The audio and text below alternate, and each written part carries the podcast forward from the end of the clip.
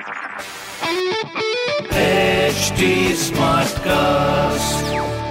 आप सुन रहे हैं एच डी स्मार्ट कास्ट और ये है live Hindustan production hi that's me RJ Raghu रफ्तार आप सुन रहे हैं लखनऊ स्मार्ट न्यूज़ और इस हफ़्ते मैं ही आपको आपके शहर लखनऊ की खबरें देने वाला हूँ। रफ्तार पकड़ते हैं। Let's go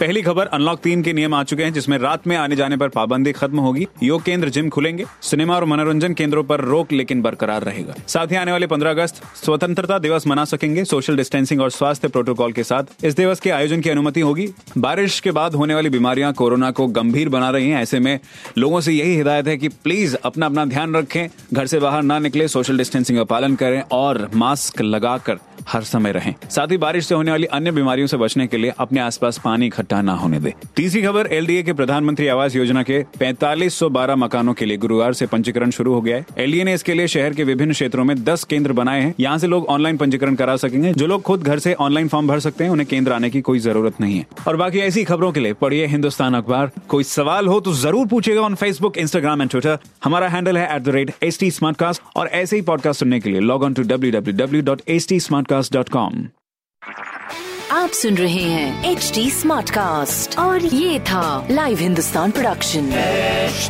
smart Smartcast.